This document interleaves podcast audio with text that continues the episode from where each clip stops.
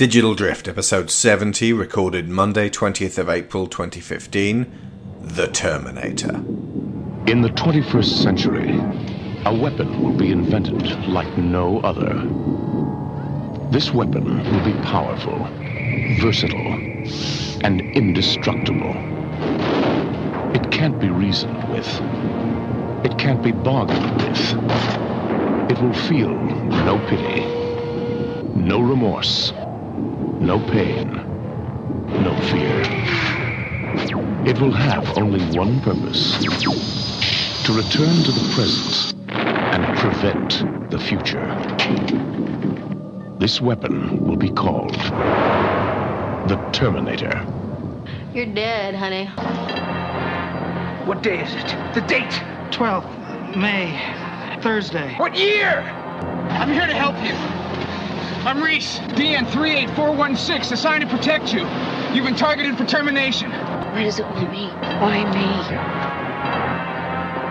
Arnold Schwarzenegger is the Terminator. Your future is in its hands. Deep discussion and entertaining analysis of movies, games, and media culture. Welcome to the Digital Drift. One of the most influential science fiction movies ever made gets the Digital Drift treatment. Sharon Shaw, my wife and co host, has joined me to talk about a movie that has shaped her outlook on life. Hello. Joshua Garrity of Cane and Rinse and the Animation Archives joins us. Hello there. I always forget just how tight The Terminator is as a film. There is not an ounce of fat on it. Everything serves the plot and at the same time informs on character or bears up to some examination as a statement on the world of 1984 and the eventual future war that would be our downfall. It races by like a juggernaut. Scenes I know frame by frame are still somehow able to cause tension. It has a circular structure. We start in 2029 with a ravaged world. The mournful credits roll by with that wonderful thread of hope struggling through the center of the melody. Now, this sums up the Terminator series at its best. Whether or not fate can be changed, the heroes are always aware of the terrible possible future, which for many of them is their past. And instead of crumbling, going into hiding, or committing suicide from the madness this near certainty of extinction brings, they fight. The events of the film play themselves out with the literal seeds for hope in the future being delivered. The price is unbearably high, yet so small scale that only Sarah is left to mourn. She then drives off into the future, grimly determined to do her best. There is so much of value here. It's smart and heartfelt and pulls no punches. Even the bad special effects are good, and the good ones are fantastic. The score roots it in its day and occasionally goes overboard, leaving you feeling like you're being serenaded by electronic synth whales inside the Tron arcade cabinet. It's by no means as cinematic, as epic in scale, as accessible, as wonderfully acted, or as exciting as its sequel. A film that pretty much lands on perfection for me. But for something we must remember that came out of nowhere and cost nothing, it is maybe more significant. Cameron, having seen Star Wars and decided he was going to work in movies at any cost, found himself in Roger Corman's stable of growy, zero budget exploitation schlockers. He directed Piranha 2 The Spawning and was, in the early 1980s, sleeping on other people's floors and eating fast food every other day to stay alive. Thanks to the support of Gale Ann Hurd, his script, penned after a particularly intense dream, got picked up by Orion Pictures though the executives had little faith in him or understanding of what they had on their hands. Cameron was shooting scenes from The Terminator guerrilla style on locations without permits in order to get the thing made, and had a cast or crew member die due to an accident, the world would never have heard of this man. Or the Terminator, which would mean 80s and 90s comics would have had a lot fewer cyborgs and soldiers from dark futures. Alien would have had a very different sequel, which would have had a knock on effect on video games history. The Titanic would have had a different recreation, and someone else would have had to bring 3D kicking and screaming back to cinema. In other words, his influence web cannot be unpicked. This man, difficult as he is to work with or indeed conduct a relationship with, is a touchstone of popular culture extending far beyond his chosen medium. In The Terminator, Kyle Reese is played with damaged intensity by Michael Biehn. Like Luke Skywalker selling us Yoda in Empire, he is the one to convince first us and then Sarah that this machine is unstoppable and terrifyingly dangerous. Schwarzenegger obliges by being incredibly steady and threatening, achieving a hell of a lot with simply a dead eyed stare and brushing off attacks from regular humans. It doesn't hurt that he has a body that, and this is my favourite Clive James description, I think I used it when we reviewed Predator, resembles a condom full of walnuts. He is a perfect physical specimen. Too perfect too hard looking, his emotions played so slight that they are indicative more of computation and readjustment. And then there's Linda Hamilton as Sarah Connor, a girl who goes from a bushy haired, hapless waitress to a somber and determined soldier, a tenacious survivor, and an incredibly powerful icon for assertive women everywhere. Like Ellen Ripley, a character who Cameron loved so much in Alien, he integrated aspects of her into Sarah, only then to take up and redefine two years later. Sarah is a woman as iconic as her own name. It is a name that paints a picture in the minds of the viewers every time it is spoken. Resilient, determined. These are not qualities she shows in her everyday life. They have to be brought out of her, tortured even. This is her trial by fire. She is reliant at first upon a support network of friends, family, and police civilization, all of them are stripped away one by one. In fact, her very reliance on them puts her at a disadvantage, giving herself away and putting herself on the Terminator's map. At the close, she has left all of this behind. Everyone is dead, even her lifeline, the soldier that embodies a living paradox. All of it is gone, leaving her a Cassandra in a world about to end. Not only that, but knowing how important her unborn child is, she literally cannot give up condemned to a life without rest or true safety, without ever being able to carve out her own path in the public eye, and knowing that her son will suffer the same fate. She has to sacrifice everything, a true hero not one of us would trade places with, but all of us respect. A ghost in the machine.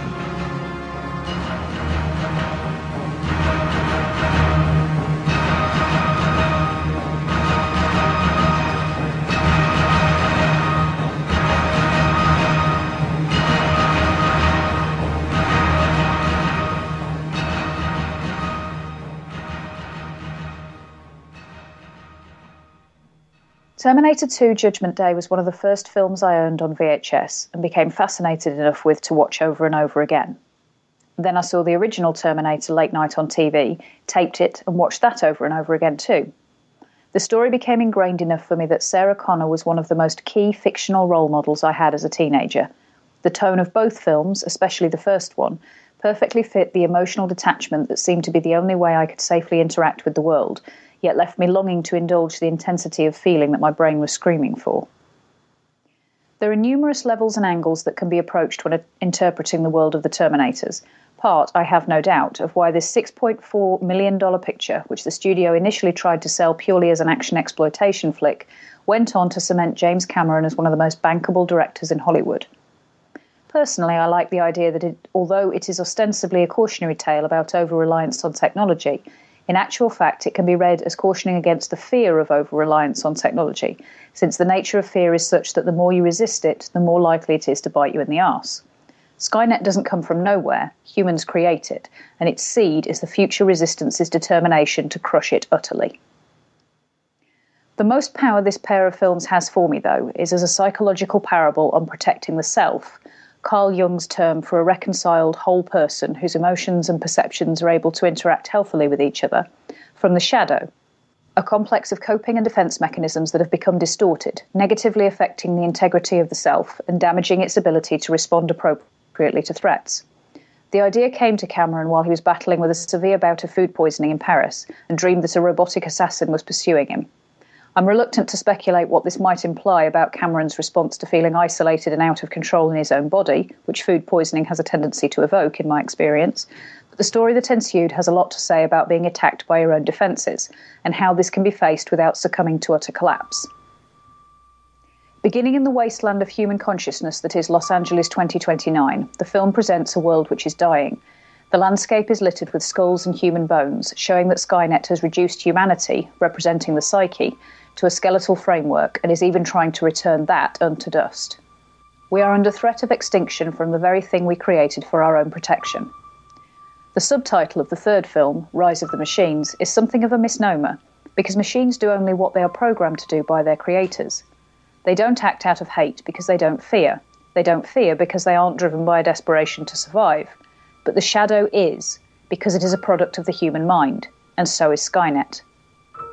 Once the power to protect the ego, the raw, vulnerable part of the psyche, is entirely handed over to the shadow, we are no longer dealing with flexible, useful, controlled defense mechanisms, but with life that has taken a form unrecognizable to the developing self, perceives it as a threat, and is antagonistic to its continuation. But Skynet's attempt has failed. The resistance, led by their saviour John Connor, and I don't think anyone's ever queried the blatant symbolism of his initials, has smashed the defence grid, and soon they will swarm over the shadow and end its self awareness. We can hope they will use the component parts to rebuild humanity, rather than simply crushing it and rejecting all technology, which would inevitably result in the creation of another shadow at the opposite end of the spectrum. But that's a story for another time. The only hope Skynet has to save itself now is to reach back into the dim and distant past and attack Connor's parents. And, since we know a time loop is created, meaning that these actions have always been going to have happened, this can be viewed as a psychological attempt to pick apart the events that have led to the development of the shadow and caused threat to the self's progression in the first place. A simple psychological premise is thus constructed. Sarah Connor can be perceived as the anima of this self, the life giving principle who will ultimately give birth to, raise, and train its mean to defeat the Shadow Complex.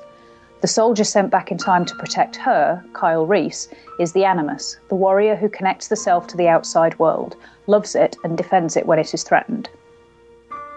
Traditionally, the anima is considered to appear only in the psyches of men, resulting from the obligatory repression of qualities considered feminine within a societal culture which requires its boys to curb their instinctive empathy so they can be sent to war.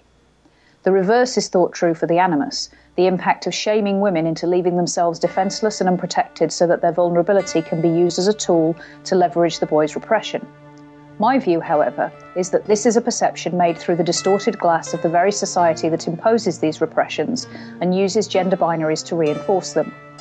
I believe that all psyches contain both anima and animus, and that the individual should be free to respond to the innate impulses that balance these in their own unique way. So I am always delighted when a piece of fiction has a protagonist team incorporating male and female characters and shows them as equally vital to a thriving existence. And so the scene is set.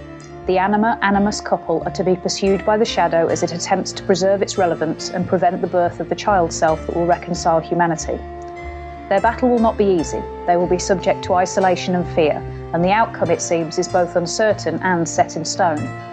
But with the belief that there is no fate but what we make for ourselves, they may just be able to ensure that they will one day be whole.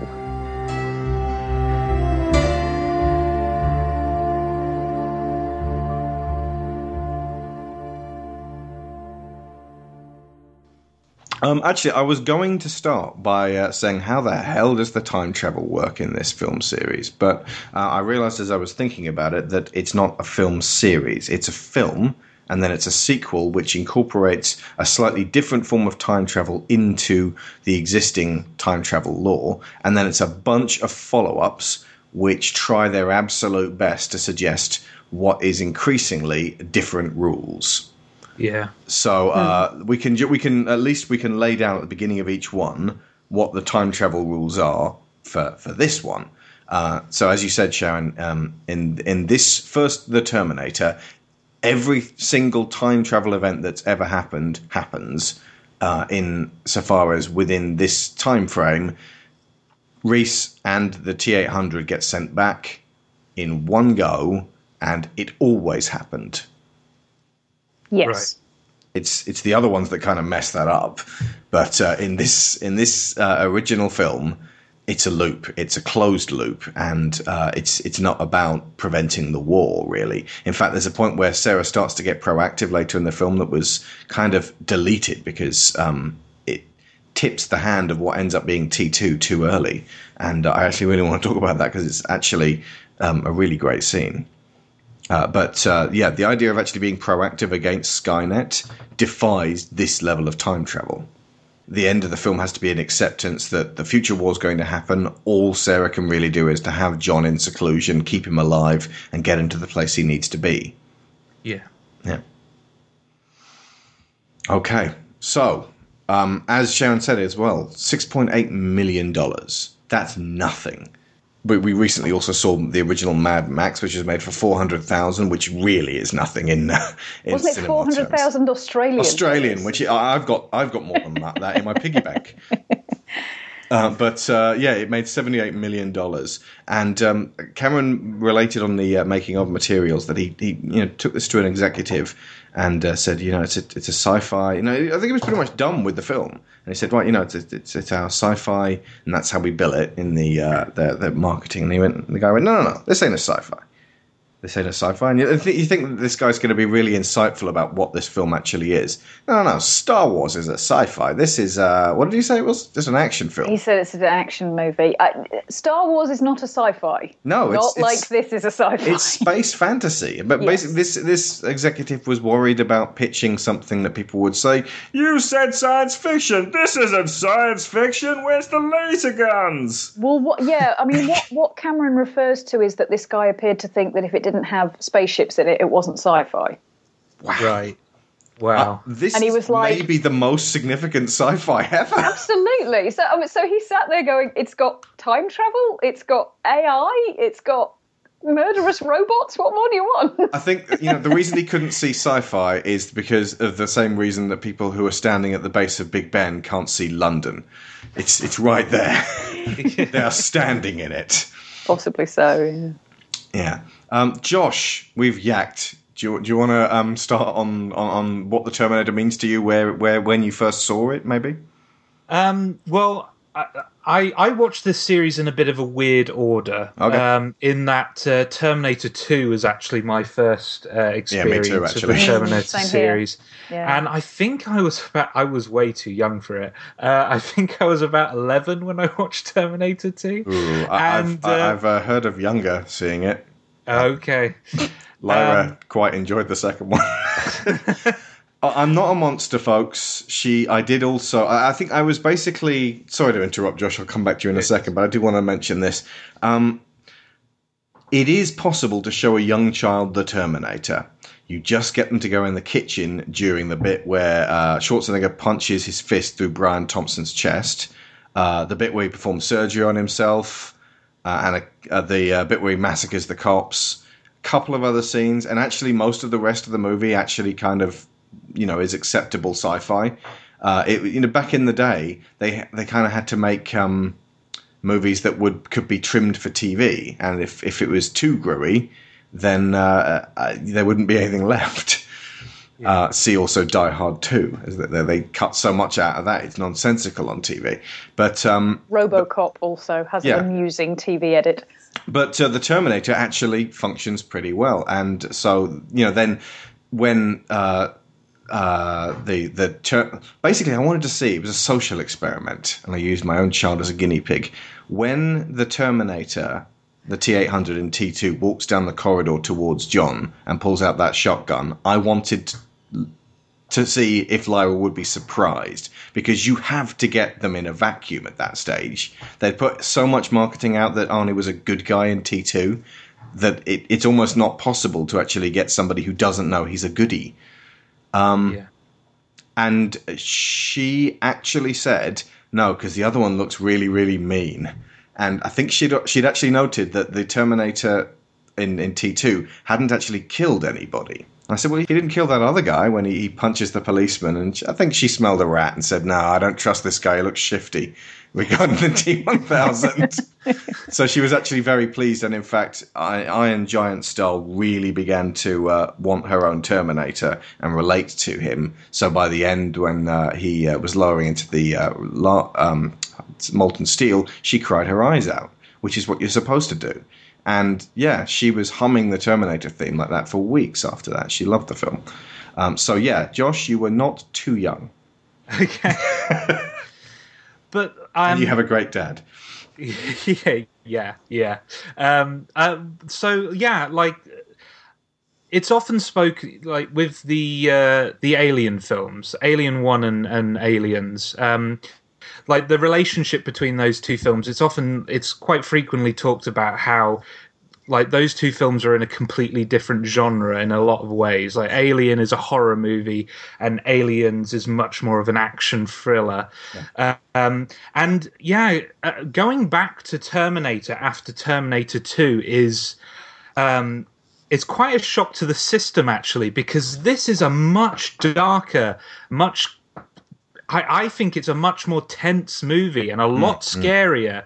Um, seeing seeing Arnie be much more uh, um, what's what's the word? Just Cold because blooded. cold blooded and just c- completely lacking. Because towards the end of Terminator Two, not so much the first half, but towards the- the end of Terminator Two, it felt like he was starting to learn what empathy was and starting to learn what you know f- you know emotion and all of that stuff is Well, yeah, in the uh, the uh, extended edition of the film, you get a very good reason why he suddenly Yeah. started to exhibit these changes. But in the, in the theatrical cut, no one had a clue why. yeah But carry on. but we'll get to that in the next Of one. course, but yeah. but in this film, he is just dead eyed. He's just completely dead eyed. There's no soul there whatsoever. Like a shark. He, yeah, he is, and um, I, I was kind of reminded actually, um, going back to it, like, like the, the Winter Soldier really Hmm. reminds me of the Terminator. Although he, that character becomes much more sympathetic later on. Or like In the- Robocop, yeah. yeah, in the early stages of that film, the way that he just comes for you, just he never stops. Like he doesn't.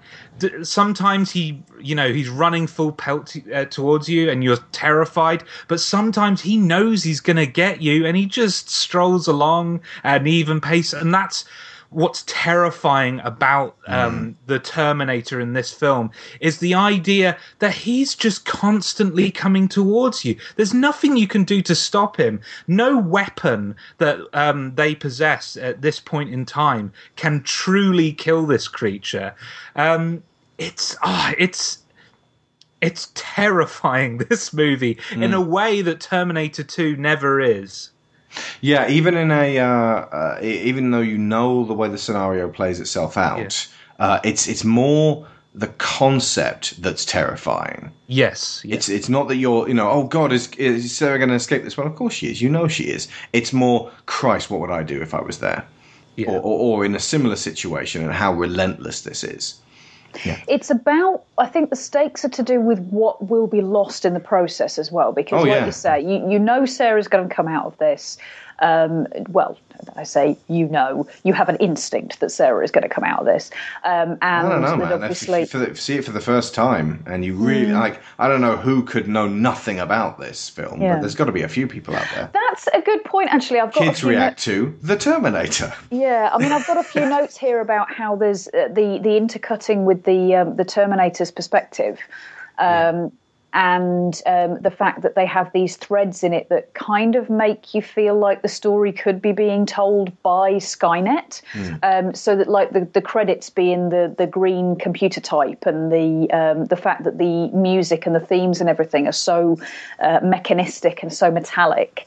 Um, Jesus, computer folklore. yeah, possibly. The Matrix stories it tells its children. Yeah. but Uh, speaking um, of which, The Matrix, if you want to look at something that's absolutely in the family tree of this. absolutely, yeah. Uh, but the the idea that um, that you, you're being constantly pursued by this this thing that just won't stop, that is implacable and will keep coming no matter what, and no matter what, and no matter what.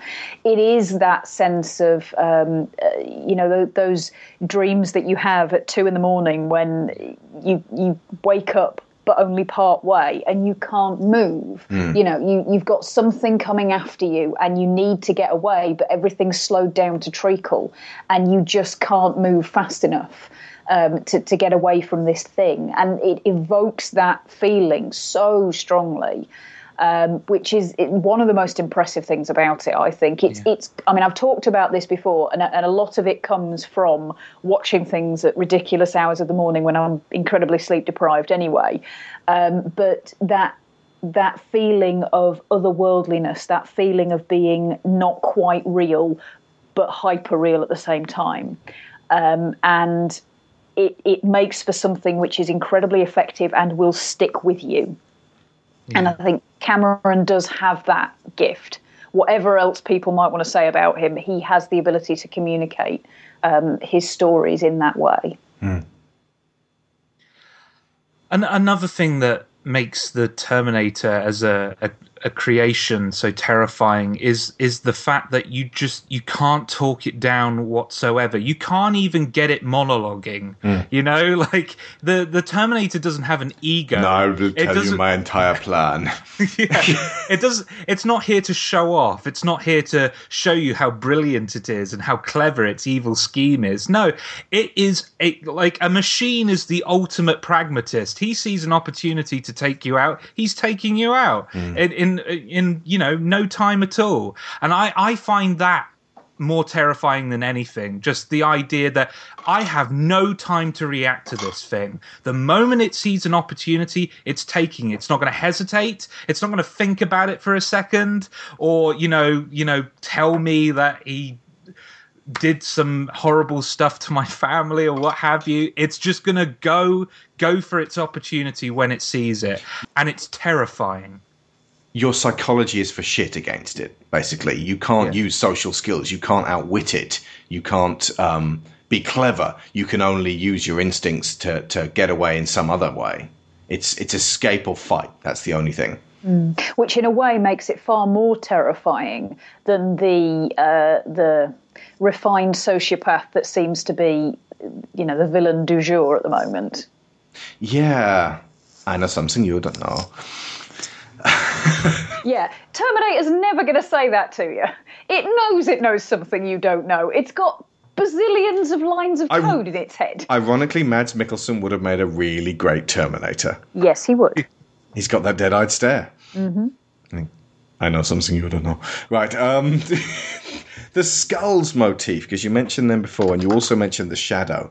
There seems to be like the fact that the Terminator endoskeleton is a horrible representation of the human skeleton as run through the filter of a machine. Well, this is this is something that really interests me actually because uh, whenever people um, look at robots, I say whenever there are obviously notable exceptions, but most of the time when people are looking at, at robotic life being created and um, and artificial intelligence, it is put into some kind of body that looks like people Yeah. or at least looks as close to people as we can get it. And sometimes there's a narrative reason for this. So, for example, with the Terminators, it's because they're infiltrators, and the idea was to get them into the human um, uh, resistance areas and, and be able to kill them.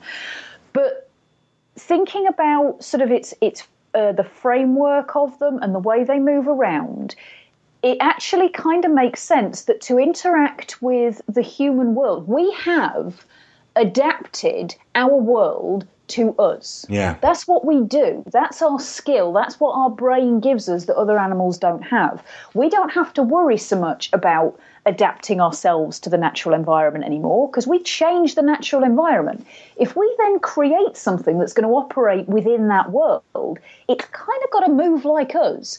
And it's kind of got to have the, the functions that we have because our world has been adapted to that. I mean, So you're saying they couldn't have sent have- WALL-E as the Terminator exactly or a radio-controlled beach ball?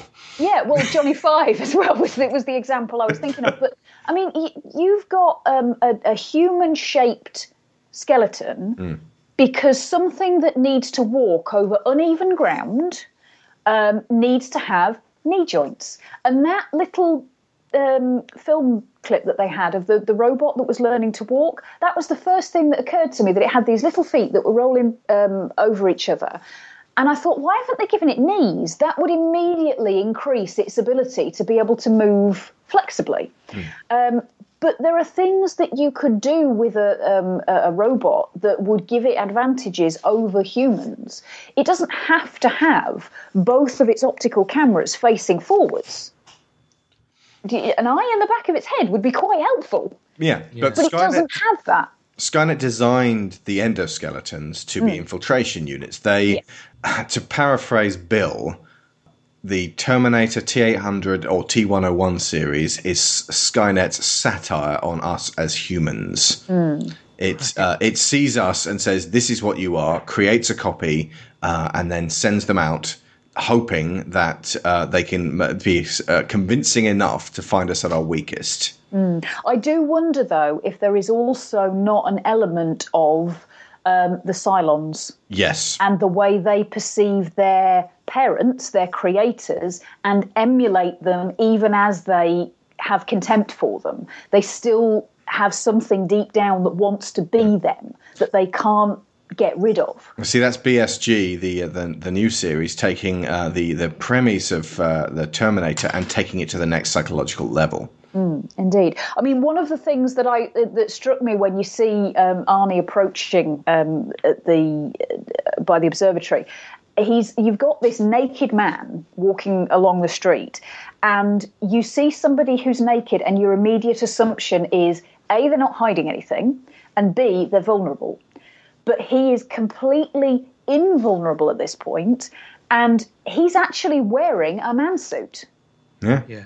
it's it, it's a humanity that he hasn't got that he is faking without even having to think about it and that's the only way that he manages to get so close to those guys because drunk as they are if just the endos, uh, endoskeleton was approaching them i think they would piss it and run but they see him naked they think he's vulnerable they think that he can t- they can take him I, I think like depicting the Terminator as naked at first is a great and and also having Kyle Reese naked as well. Um, you get to you get to see kind of the difference in how they uh, you know process information. Like Kyle Reese's first instinct is to get clothes to cover his shame. Like he like being naked is not like that's a shameful thing for human beings to do in public. Like we're like, no, that's not okay. Whereas the Terminator, like, it's not really bothered about the fact that it's naked at all. It just wants to blend in, and I think that's what lends it, it like lends the Terminator its its power, even in like what for most of us would be a moment of vulnerability, is that it feels no shame whatsoever, and that kind of informs a lot of its actions um, throughout the film. In that it doesn't feel bad about anything it does. It just wants it approaches everything in a pure, pure logical fashion. Uh, there is no place for any kind of emotion in the equation whatsoever. And how and like I I I think that that kind of have having these two characters kind of be in a moment of like vulnerability in the way that they are it really neatly demonstrates kind of why um, the Terminator is such a threat. In that Kyle Reese has thing like there are things that Kyle Reese will never do because he's human. He empathizes. He he feels, and like there are like there is no limits for the Terminator. There's just nothing that it is isn't willing to do to achieve its objective. In fact, you've got a perfect example of that in um, in Kyle saying to Sarah that because the new style Terminators look human, he couldn't know for certain who the Terminator was until he tried to kill Sarah. He couldn't attack anybody Yeah. until they had committed an act that made it obvious that they were the Terminator. Whereas the Terminator has no such compunction. He kills two of the Sarah Connors before he gets to the right one. Yeah. Exactly. it feels wrong to talk about hobo pants at this point, but Kyle Reese wears the same pair of hobo pants the whole way through the movie. Uh, he uh, uh, takes them off that uh, uh, tramp at the beginning, and uh, they appear to be covered in paint stains. And um, for some reason, the term "that son of a bitch took my pants" stuck in my head aged 18 when I was on a, a college vacation with a bunch of um, college friends and uh, classmates. And for some reason, that son of a bitch took my pants just stuck. And so now every time I see that scene, it takes me right back to 1998 and just saying that all night in a hotel room over and over again while watching The Terminator. also, I'm only borrowing your Humvee from The Rock. anyway, I can only hope that uh, what's his name? That really tedious guy in uh, who was uh, John McClane's son in Die Hard. Him, I can only hope that he puts on the exact same pair of pants and, and never takes them off in Terminator Genisys. and I hope they're stained with urine. Right. Um, so yeah, uh, as I said earlier, the, uh, the the punks at the beginning. This is just some details. Uh, you got Bill Paxton there, um, going "fuck you," who I never noticed until I watched this on Blu-ray. Has tire tracks on his face. Um, is uh, the only actor who has been killed by a Terminator and a Predator and an Alien. It's dubious honor. Um, I think um, thinking about it. Uh, oh, oh, hang on, hang on. No, wait. Lance Henriksen was technically killed by the Queen. She pretty much finished him off. And then. Uh, and he gets killed by the Terminator in this. And then in Alien versus Predator, the first one, um, that he rather foolishly attacks a predator and then gets killed by that. Okay, so there's two guys. It seems like all these little details that I've got written down are very, very shallow when we're held up into to what we've been talking about. But I kind of need we need to take a break from the, the super deep thinking. Um, the the bit where um, uh, they're looking at uh, news footage of um, was it two women or just one woman called Sarah Connor? It's one to start with. Yeah. Um, she sees one on the news report. She doesn't find out to the, uh, about the second one until later. Yeah, okay, right. So she, she, she sees one. Her waitress friend says, You're dead, honey. Which, I don't know, feels like it was o- oddly prescient since when um, uh, Reese talks to her, it's as this saint. Effectively, she, uh, you know, she was able to uh, uh, give birth to John Connor, to raise John Connor, to teach John Connor, and then to not be there for to help him through the war. So effectively, uh, he informs her of her um, vast, vast, not not even potential achievements before they've actually happened, which is something that is, I think, singular only to sci-fi and uh, time travel type movies because you can't Specifically, do time travel. Yeah. Yeah. Because I mean, if that, that she gets she gets really cross with him when he starts doing that because Hmm. at that point she's not capable of thinking fourth dimensionally. Um, and I mean, if you think about it, to say to somebody you're dead, fourth dimensionally, we all are. Yeah. In the you mean in the Sylvia Plath sense? Well, just in the sense that at a point in the future, Hmm. you can say that of anybody. Jesus. we are all corpses waiting to cool down.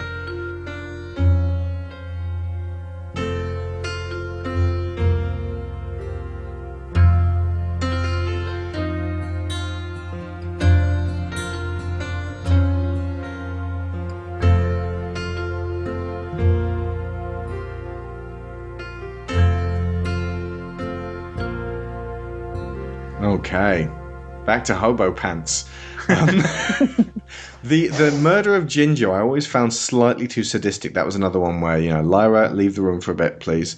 Um, it's it's the fact that it slows down and it's terrifying, but it's like you know she runs away and then basically at that point, um, you know, it, it, it should really cut away. But then, you know, she gets shot in the back, and then the Terminator marches slowly across the floor while she's crawling along in agony, and her fingers are clawing at the carpet. And I think it's, I suppose it's supposed to really sell you the danger that Sarah's in. But now that, when you know that Sarah gets out of it, it then seems um, unwarranted. But it, you know, I, I, uh, I, I'm reacting too strongly to sadism these days, anyway. Well, I think it, you kind of have to look at it in the context of how the, the other death scenes occur. Um, and and it's that again, it's that slowing down to that dream pace crawl. It happens when the first Sarah Connor's killed. It happens when Ginger's killed. Interestingly enough, doesn't happen when he throws Matt through the door. Nah.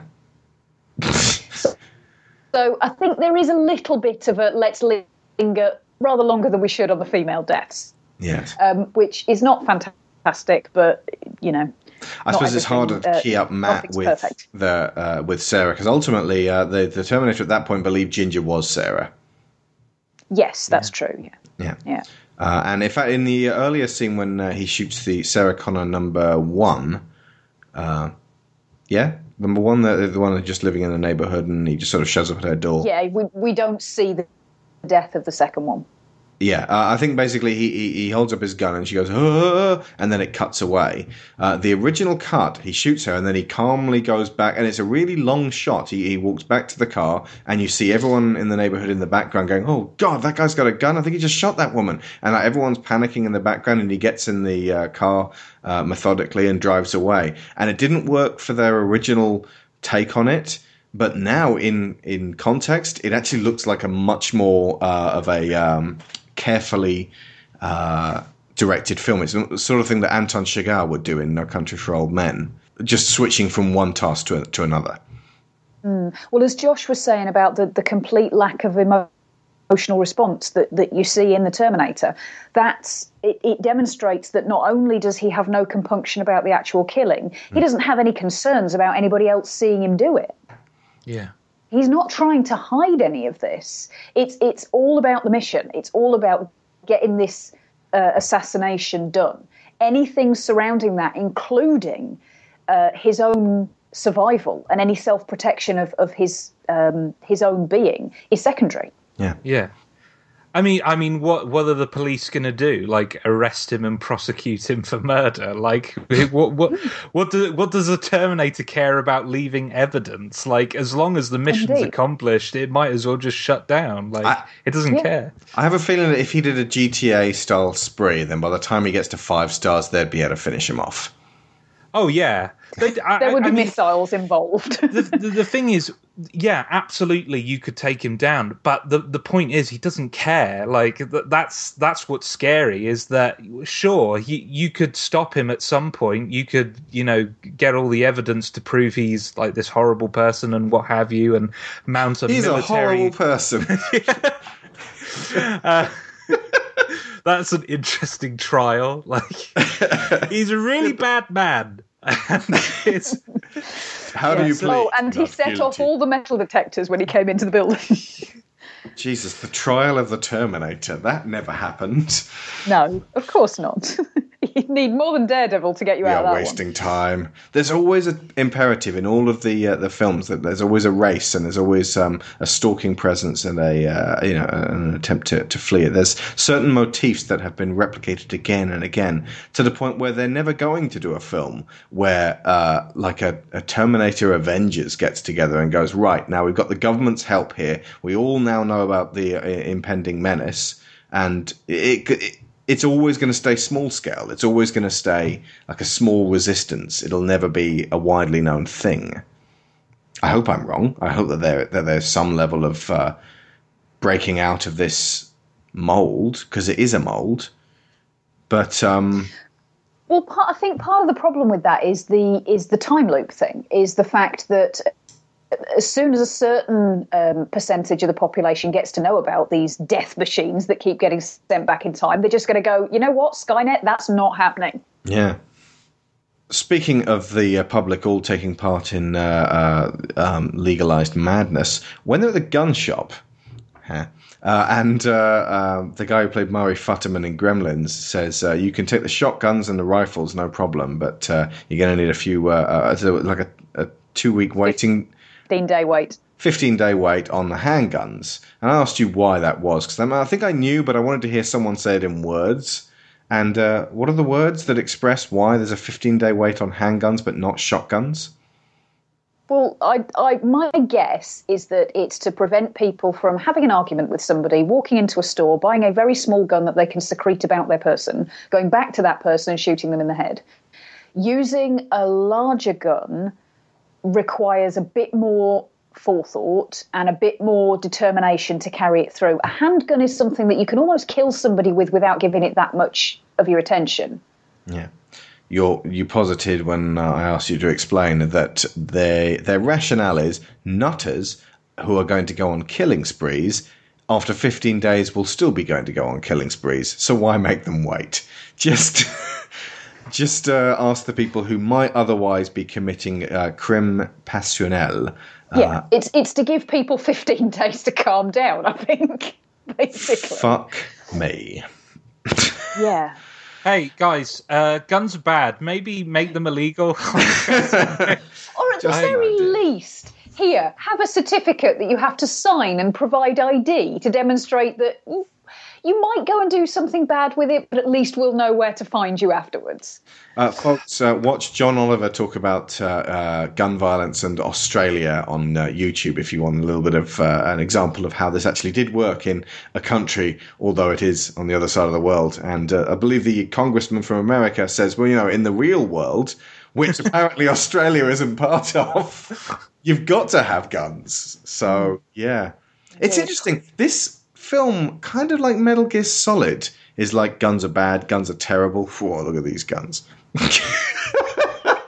really? This is one, it though? This one's slightly less, but I mean, yeah, two, two, a bit more so, yeah. Two is a bit kind of you know, well, you know, it's a mini gun, and look how fucking cool it is. But he didn't kill anyone, so it's okay. Yeah. I mean, two is more of an action movie.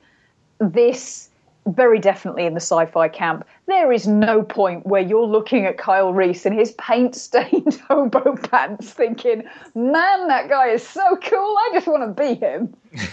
Especially when when he loses the overcoat, he actually looks like a member of Dexy's Midnight Runners. yes, indeed. There is that too. Um, it's it's a really unfortunate outfit that it, it just doesn't quite work. Although it, that's the point. He's he's supposed to look out of place and mismatched and you know wearing uh, inappropriate scruffy clothes isn't something that would occur to him to be strange. That's that's not out of the ordinary for him. And if you look at a lot of the the ways that he behaves as well he's trying to mimic the terminator. Mm. he's trying to act without um, compunction and do the mission and not have any concern for his own personal safety. Um, but he's got these uh, emotions and this human side that he can't completely get rid of. He can't cover it up. When he arrives, even, the first thing we see on his face is pain, and he's curled up on the floor in agony. Mm. That's what tells us effectively that he's human. And in fairness, when you watch T2 and um, Robert Patrick turns up, blatantly not human. Yeah. Yeah. Because he's not feeling any pain. I think that's what tipped Lyra off as well. Because mm, yeah. she, she, you know, she got used to Kyle Reese, even though she didn't really like him all that much because he's way too intense and not much fun. Um, she, she got that he was a, totally a human and, and very prey to all of that stuff. Uh, but what he, he does is this performance in, in, in this film from Biehn is fantastic, by the way. Uh, even more so if you if you watch these uh, deleted scenes. There's this one breakdown moment which is tear jerking, uh, but the um, th- he passes this on to Sarah, uh, and I think you were you were talking about the fact that basically pretty much he he puts the seed of bravery and strength into her and it happens to take place during the sex scene but he also passes on all of that intensity, all of that I'm the only person who knows about this, all of that I'm on a mission that nobody, like he, you know, she becomes a soldier as a result. It's like a, a, a sexually transmitted mission. Mm. Well, I think, I mean, that these are not qualities that um, that he has invented for her. I think it's something that sense of persistence and um, an inner strength that she had anyway. Yeah. What he's imparted into her, I think, is a, a, sense of how necessary it is to bring that to the fore. I mean, the woman's a waitress. That is a hard job. Yeah. That is a tough gig to Her do. resilience is being tested with doing. arsehole diner patrons and arsehole kids putting ice cream in her apron. Absolutely. I mean, she is not a girl who, although she is very normal, and when you, you first see her, the, the whole sort of, you know, pastel outfit and um, the, the little moped she's riding and um, all that kind of thing, she is so normal. It's the only time the music is soft as well. Yeah, absolutely. It's a, it's a little bit sitcomish, I thought. Yeah. Um, but um, but yeah, I mean, she's she's very normal. She's not Mary Sueish. Her life is not perfect. Everything is not wonderful. She has to work. She has to try. She gets let down by dates. She has, you know, a, a roommate who has a far more successful relationship than she does. I love how the um, that contrasts so much with John racing along his little trail bike, listening to Guns N' Roses, not giving a fuck about anybody. Indeed, but he's not had a normal childhood, has he? No, because he's not been he's been brought up by her in, in knowing what was coming. Um, but um, but yeah, I mean, she she is that very. Um, it's more that she's unknowing. I think at the beginning she's naive. It's not that those qualities aren't there. It's that they haven't had the trial by fire that's Yeah. brought them to the fore. And I don't think it's just Kyle that brings that out in her. It's what she goes through. Oh yeah, So by the end of Yeah. it, she's tempered like steel. Yeah. Yeah, I, I mean, Sarah's uh, greatest strength as a character is her adaptability. I feel she's a she's very able to perceive a threat and then change up and change her tactics. She does this more so in Terminator 2 uh, when she's given new information, uh, like you know about how you know fate can be changed and stuff like that. She hears about She Dyson. changes the film. I'll, Yeah. I'll talk about that in, the, in next week's episode. But she basically the, that film was going to end with the T one thousand tracking them to the desert, Yeah. and then they have a big shootout in the uh, around the caravans, and it was going to be a nice uh, hour and forty five minute tight ending. Um, and somehow they were going to like kill him with crashing trucks and flames or something. But she changes it yeah. She she goes out and and and, uh, and tries to to kill Dyson, and, and a series of events occur to alter history uh, for, because of that. Yeah. and um, it gives us a whole extra like hour of movie.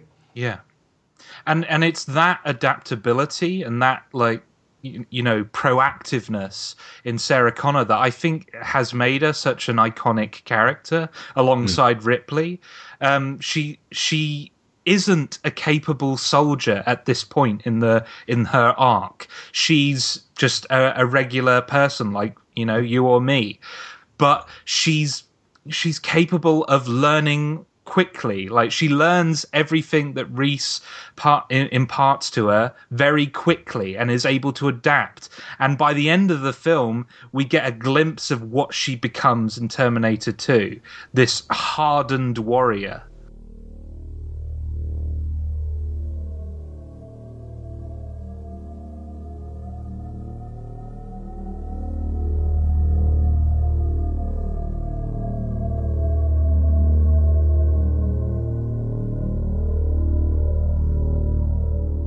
Back to the Terminator and the economy of movement. We're going to probably be jumping about all over the place because there's just so much in this film to Yeah. really me- to mention, and we can't really get it all done in one go, and then like not without forgetting bits. But um, a lot of people, uh, you know, kind of dismissed Schwarzenegger's performance in this as well. You know, all he had to act was an unfeeling machine.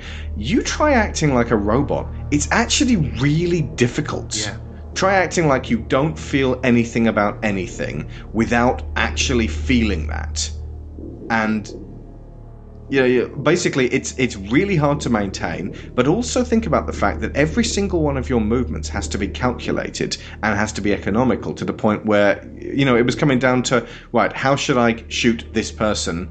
And you know, it, it seems like well, it's very simple. You just put the, put up the gun, shoot, and then and uh, and then you know holster the weapon or something like that. But no, it, it's actually like there are three movements to it, and that's what a machine would do, and then they would return it to their side like that. It would not have that human quality, that uh, ca- uh, chaos to it, or that um, well practiced kind of gunslinging. It's uh, it's a machine extending part of itself and then retracting it. Yeah. And uh, Schwarzenegger was actually really serious about this. Uh, originally, uh, was it uh, that actually Lance Henriksen was going to play the Terminator? that was who Cameron had in mind, Yeah. um, and I think it was the somebody at the studio said you you cut Arnold Schwarzenegger is like the name of the moment Yeah. in action. He needs to be attached to this, otherwise it's not going to go forward. Having just done Conan, just so folks have an idea Mm. Yeah. of uh, where this was. And um, so, uh, so Cameron went for this meeting with him, basically thinking he really didn't want to want him for the part because he really wanted Lance Henriksen for it. Um, and the only way that he was going to be able to to have it not turn out that way was to pick a fight with him, so that um, Schwarzenegger wouldn't want to work on the project. Um, but in the conversation that they subsequently had, they got on really, really well. Um, and uh, so Cameron started thinking, actually, he'd be really good as the Terminator. But um, and then when he called Schwarzenegger to talk about it afterwards, he'd been thinking the same thing, but his agent wasn't that keen because the guy only had six lines. Yeah. So it was really a case of the two of them convinced that he was the right person to play the Terminator, then trying to convince everyone else. Yeah. In fact, uh, Sharon, you remember Hercules in New York, don't you? Yes. Yes, it's a nanar, folks. It really if you want to see a film that's absolutely ridiculous, it's a nanar. Um, but that was actually 1970, so 14 years before this film. And then he was in Stay Hungry, Pumping Iron, The Villain as Handsome Stranger, The Jayne Mansfield Story as Mickey Hargitay, and Conan the Barbarian, which is the first time that he was actually an, uh, an action star. And Conan the Destroyer was the same year, and it was shit, as The Terminator. So basically, this was his second proper breakout role. This was the one that really put him on the map. And um, it's actually it's the films where he has to um, get really upset about things that tend to be the films where he doesn't do his better performances, especially the comedies. He, he's he's a man ill suited to comedy, Yeah. and he's done far too many of those to really you know to have taken that on board. I think it depends on the comedy, though. True Lies was good. Yeah, He was good in it. And we've already said Last Action Hero is actually kind of an under, underrated film uh, in He, premise. he doesn't. He doesn't come across well in stupid comedy. Yeah, Oddly kindergarten enough. cop. And uh, I'm not a fan of twins, and for the less said about Junior, the better. Jingle all the way. Or Jingle. but I mean, you know, even just his action films are very hit and miss. We couldn't even get through the sixth day. We got so bored. So, um, ultimately, he is a man who's done a lot of films and was incredibly bankable at one stage, and and to a degree still is. But he's very, he's got that. Like he, he's he's tried a bit of everything, you know, which actually is is kind of admirable. Because if you just he just literally did films where he has great big guns and shoots things, he'd have ended up as Dolph Lundgren. Oh yeah, Lance Henriksen's original take on the uh, machine was going to be that he could blend in with anyone, and uh, his uh, he had really like taken it to heart, and he went around with tinfoil on his teeth and like climbed up fire escapes, and he was just really creeping people out, and. Uh, because that's just how committed he was to actually being this guy, and I actually do think that uh, Henriksen's Terminator would have been really something to see. Oh yeah. Uh, but uh, it wouldn't necessarily have made this the film that everybody then knew about. Yeah. And certainly people wouldn't have been desperate to see Henriksen come back and be the good Terminator in T2. I, I mean that that's the problem is that he, would be a great villain, but I don't think he'd be a great hero character. He he has that look about him where you go, I can't trust that guy. He's Yeah. and that's why his character works in Aliens because Yeah. your instinct is not to trust him because he looks shifty. Not Uh, only is he looking shifty, but you've got uh, Ash playing on the back of your mind. You're like, you know what? There's like, well, all of these guys are going to be the same, and they've been sent by the company. So, But yeah, like you say, I, I think that version of the film could have been equally as great. Just it would have been a very different film than what we have here. As it is, the Terminator loses his humanity eyebrows first, and then just slowly over the time it gets like as with Sarah, uh, her um, it's not her humanity gets stripped stripped away. If, if anything, it's the thing she's left with. Um, but she tries to shed it herself in T2 when she herself becomes the Terminator. It's it's the other way around. She puts it on.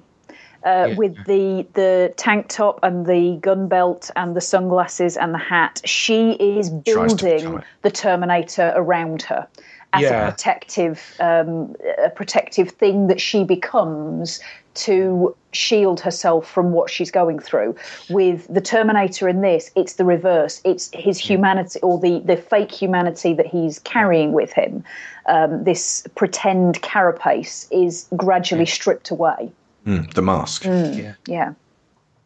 Oh yeah, I was going to say that. Like there, there's a there's a great uh, duality here with the you know the Terminator having his humanity stripped away, the flesh stripped away from metal, whereas Sarah is having metal applied onto flesh. Her skin is becoming harder and more uh, dense and tough.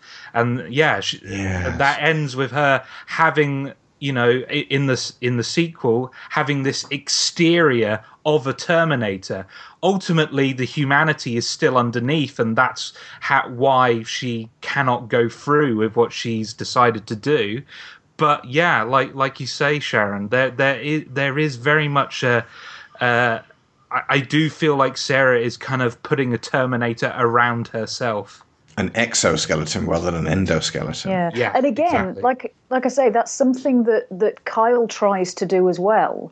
Um, and you know, there's there's this little back and forth of the the Terminators are mimicking humans and the humans are mimicking Terminators, and it's all part of this protective um, circle that they're all trying, which is entirely self defeating in the end.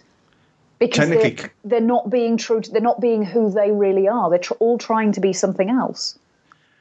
Technically Kyle has to function as secondary function is an infiltration unit. He has to blend in with uh, 1984 society, and he's only passingly good at it. He's way too intense, and when the police start questioning him, all, there's no way he can hide who he truly is. He just blurts it all out at them. he's only passingly good at anything in all fairness i mean one of the things that I, I noticed watching it this time is that there's this whole thing about kyle's the only person who can really help sarah at this point but it's got nothing to do with his skill or his abilities to, to hmm. shoot or anything like that. He's only moderately good at that kind of thing. All his flashbacks to his um, experiences in the in the ashes of the future war. He's not winning that fight. He's getting trapped. He's getting killed. He's losing colleagues. But ultimately, because he's the only person who acknowledges the truth of what's going on, that's why he's the, the best person to protect her. Simply because he's the only person who will admit what's really going on. There is something very uneasy about those dreams, actually, because uh, when he's um, it, trapped in the burning uh, truck and he is like centimeters away from the flames and screaming, how the hell did he get out of that? Because um, he uh, he does have burns on him, but unless he was saved from that truck by another soldier, like a second after we cut away from it, um, that would have killed him. Well, you you speculated, didn't you, that it's possible that those flashbacks are not really flashbacks; that they're they're just dreams, and it's more his fears coming to the fore they're than anything cobbled, else. they're cobbling together of fragments of things he heard happen to people uh, and uh, things he encountered while he was uh, um, a soldier, and uh, he's absolutely convincing as somebody who has been traumatized. yeah. There's almost nothing soft left and it, um, in this deleted scene i do want to talk about it. it's when they're at the motel they've got away from the cops and just before the terminator reacquires her uh, sarah calls um, her mother and then tells her to go to a cabin and i love you too sweetheart uh, but then she goes through the phone book and finds Cyberdyne, and then go, runs to Reese and says, "Right, I've just got an idea. Let's uh, let's go to these uh, people, and you know we'll we'll take them down, and then Skynet can't happen. Boom, brilliant. And we'll we'll just start watching movies, and everything will be great. We can we can fix this with our clever human knowledge." And he's incredulous to it. He's like, I don't think we can really actually change things. And she gets really upset with him and runs away. And he almost shoots her out of desperation of not knowing what to do. But that makes him break down because he nearly shot Sarah Connor, A, the mother of the future, B, his mission, C, the woman he loves as much as Kyle can love. He's definitely obsessed with her. Uh, but he, the, the the extremely powerful feelings, he's almost childlike about it. And this is in the middle of um, green countryside, and he breaks down staring at it and says, "I shouldn't see this, all of this, because he's only known a world that's black and rubble and burning and death and misery." so it's almost like you know when he's out of the city and he you know he could just about hold it together back then but now he's actually shown the beauty of the world before he existed it just breaks him Yeah. and um, they Cameron took it out because he needs to kind of break down later in the hotel room when he says, "You know, I came through time for you," and then uh, pulls away. It's a far more gentle breakdown, but um, I, I would really kind of like a, a, a, like what would this be a thirty. 31st anniversary uh, Blu-ray extended edition with this scene reinstated because it's really fantastic. No, put away the gun. I can get us a ride. I can. Look what I found. What's that? Cyberdyne Systems, isn't that it? What about it? Listen to this. They developed this revolutionary new thing. This mo Molecular memory. right? So they become hotshot computer guys, so they get to develop this thing for the government, right? Right, yeah, that's the way it was told to me. So we can 86 the bastard. We can blow it up, it'll never happen. Nah, it's tactically dangerous. We lay low. No, Reese. Think it through. We can prevent the war. There's nobody else. If we go to somebody official, we end up in jail again, and he's got us again. We've got to do it ourselves. That's not my mission. Listen, understand. I am not a military objective. I'm a person, and you don't own me. Let's go. Fuck you! Let me go. Sarah! Sarah! Sarah! No! No! Let go! Sarah!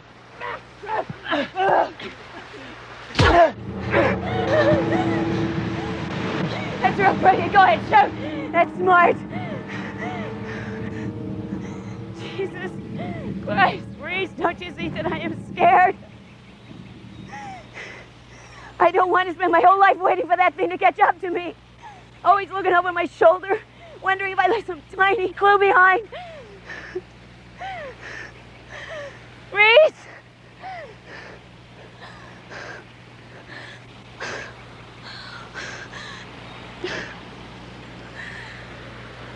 Reese!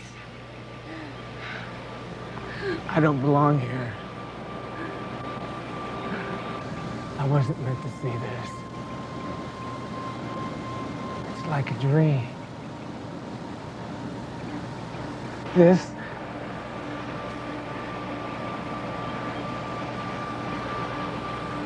And this. And you. So beautiful. It hurts, Sarah. It hurts so bad. You can't understand. It's gone. All gone. All of it. It's gone. Well, we can change it, Kyle. We have to at least try. There's no fate but what we make for ourselves, right? Come on, kiddo. What do you say? Okay. It is very, very moving. I think that part of the reason it, it detracts from um, that scene in the hotel Yeah. is it, it it takes away a little bit from the the love story. Yeah. And I mean, Linda Hamilton said in an interview later on that, that she felt that, that the romance at the core of it was part of why the film had such wide appeal. And I think they, they would have run the risk of losing that if they'd had this scene because it makes Kyle's um, uh, professed love for Sarah not less real, but less specific. It's more she. It's almost like he's in love with her world. Exactly. He's he's in love with her as an idol. He's in love with her as. I mean, there's um, one of the things about these films. I I got hold of the novels. Um, and the novelizations of, of films used to be somewhat more in depth than the films themselves because the the writers were usually working from earlier drafts of the script where um, key key bits didn't get cut. Um, and also, they had to fill things in with narrative that wasn't necessarily there. So you get the inference of the, the writer as well. And um, It's a one- lost art now. it is a bit, yeah. But one of the things that was mentioned in that was uh, the you know the photograph that uh, Kyle has of Sarah, which is revealed to be the picture that's of her that's taken at the end. Um, and Nice he, kid. Quattro. Exactly, and he loses it and it gets burned. There's there's a mention in the book that these photographs there's there's thousands of, of them, and they give them out to the soldiers as like, and they wear them like crucifixes. They keep them in their in their pockets like little icons More of the Virgin Mary. Virgin Mary, yeah, Yeah. rather than uh, um, Um, but but they, they're like a religious thing, and Sarah has become um, almost the focus of their faith, and I think that emphasized for me the idea that Kyle may think he's in love with her, but like you say, it's more to do with what has been lost that he's longing for. Um, you know, she's she represents everything that he's never had, um, and it, it's it's a very powerful scene when they do come together in the motel because that sense of fulfillment, however briefly he has it, he has it. And it's very strong. I think we skipped over the uh, police station scene. That it may seem like just the obligatory action sequence where, um, uh, you know, just like yeah, lots of guns going off, lots of people getting shot. But actually, it serves to show how little help civilization can be to Sarah, because this is the point of protection. This is the absolute pinnacle of where she could go to be safe in that city. Yeah. And he just walks straight through there. He's going to march through here. He'll wade through here and shove his hand down her throat and pull her fucking heart out. He pretty much almost does. Yeah. And it, and these guys are trained professionals you know they know how to engage a target and they're just mowed down like it's it's another example of a scene i mean when we were talking about uh, the raptors in jurassic park they deliberately show you um, the raptors killing one of the most capable people Yeah. there to demonstrate how scary they are. And it's the same with this scene. Like these people are capable. Like they can engage in combat scenarios uh, with relative ease. Yet this thing is tearing them to shreds. And then you realize, oh wait, Sarah Connor has to deal with that thing. Yeah. How how the hell is she going to take that thing out? Yeah. Ultimately, what it requires is, is a sacrifice. As I said earlier, it's it's not. Um, it's very symbolic that Kyle to do to take it out has to use a pipe bomb and has to die. Um, it's it's it's not by choice. Obviously, he he wanted to live, and that's possibly what's so bittersweet about it. But um, it it it could never be just and now I shoot you with my shotgun, and then haha, boom. It's it, even like at the end of T two, there has to be a sacrifice, even though the the actual taking out of the T one thousand isn't the direct uh, sacrifice. There, it's uh, that the protector has to die for his subject. And on a side note, if the Terminator and or Kyle doesn't die at the end of Terminator Genisys, they fucked up because I mean they got sequels coming, so um, you know they almost don't need to kill this Terminator this time. And this is the first Terminator where they've already greenlit sequels, so it's like there's no tension here. Yeah. And if they do die, they'll just build more. Yeah.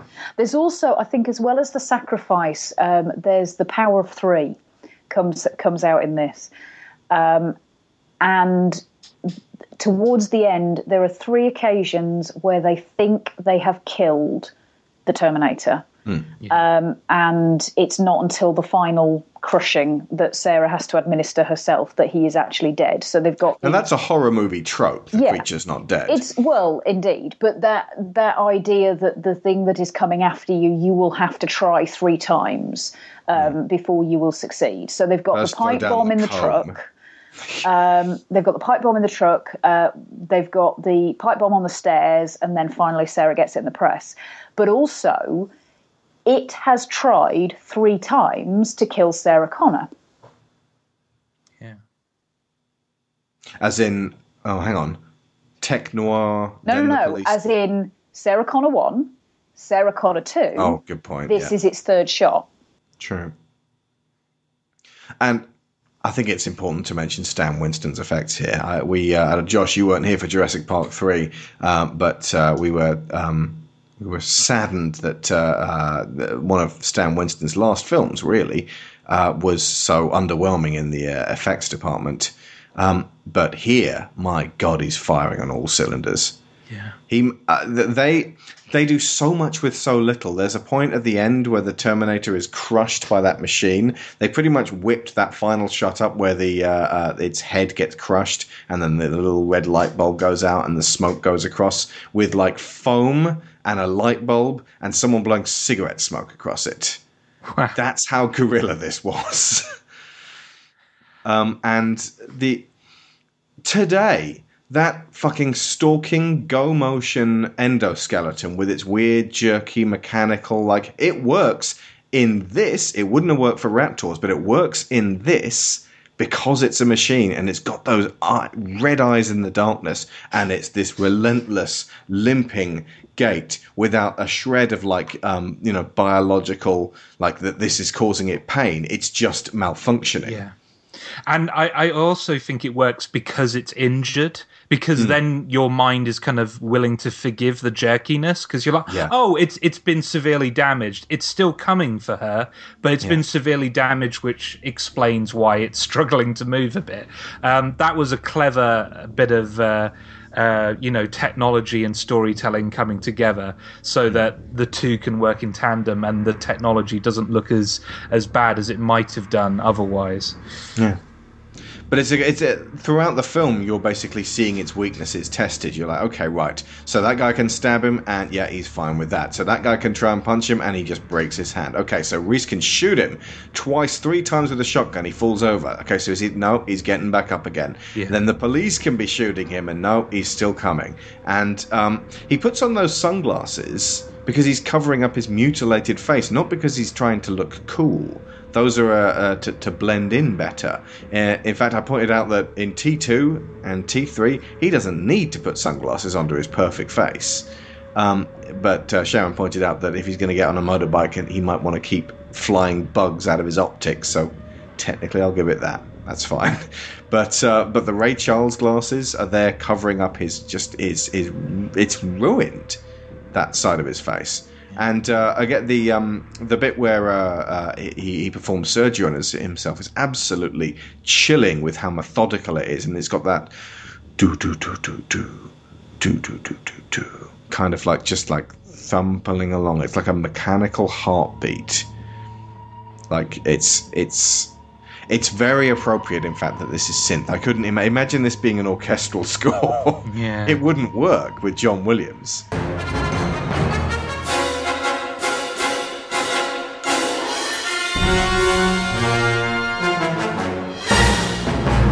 And uh, and yeah, so he, cuts out his eye, and this is the sort of thing that like everyone in the cinema at the time must have been like, "God!"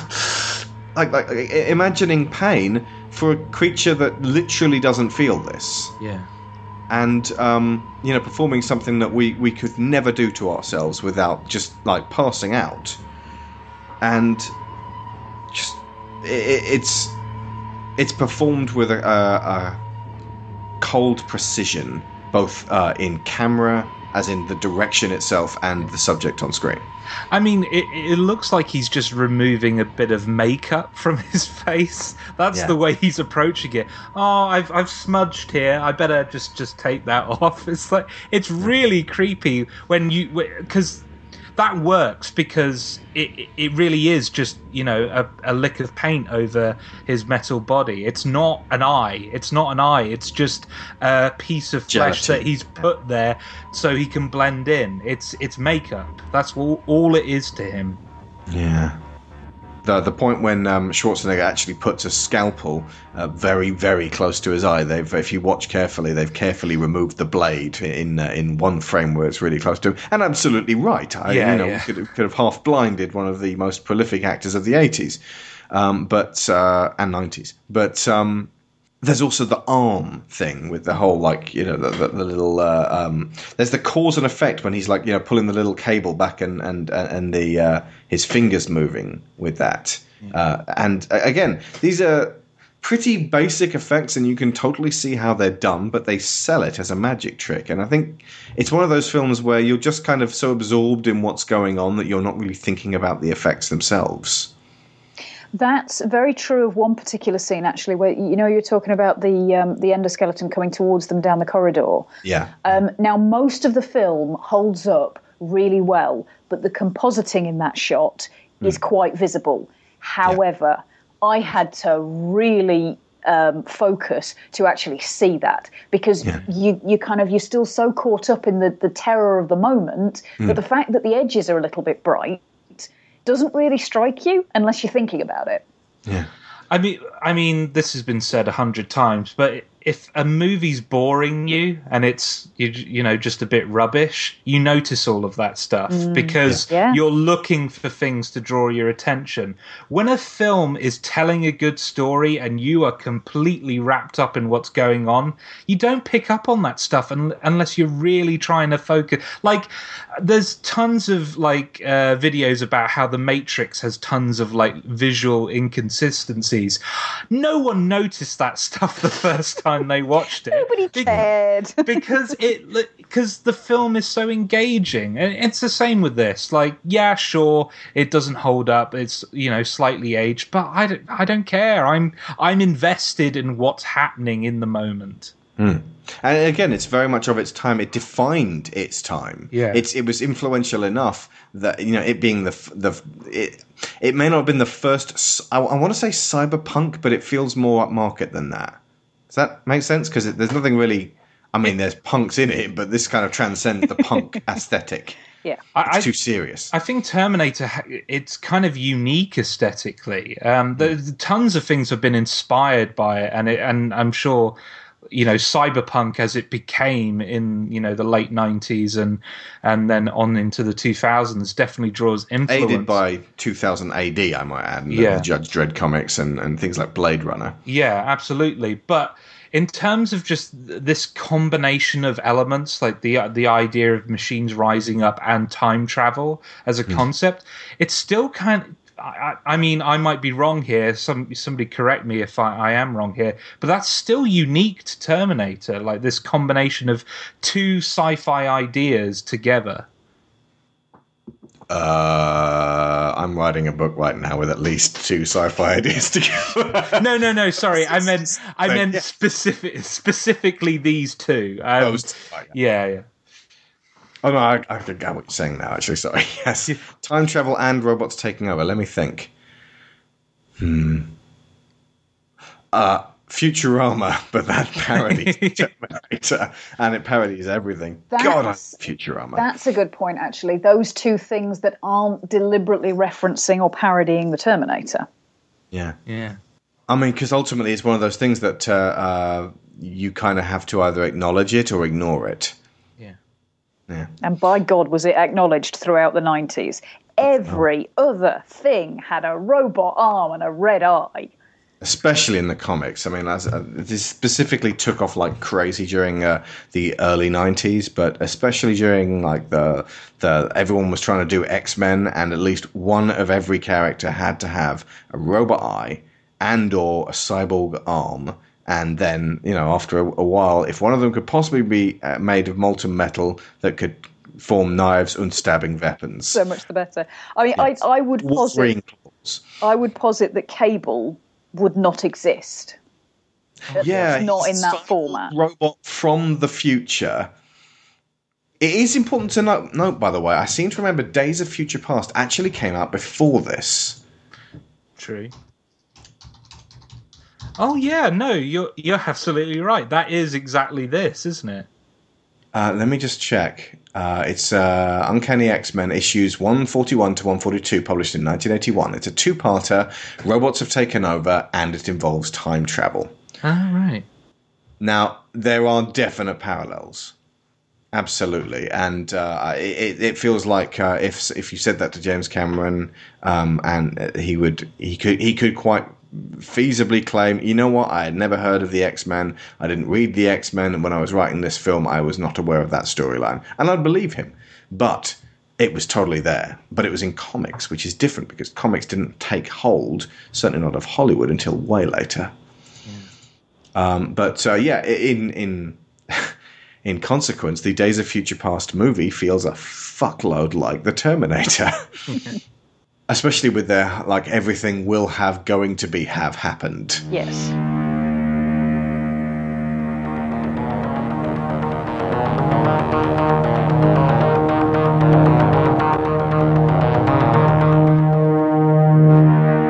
And understand that Terminator is out there. It can't be bargained with. It can't be reasoned with. It doesn't feel pity or remorse or fear.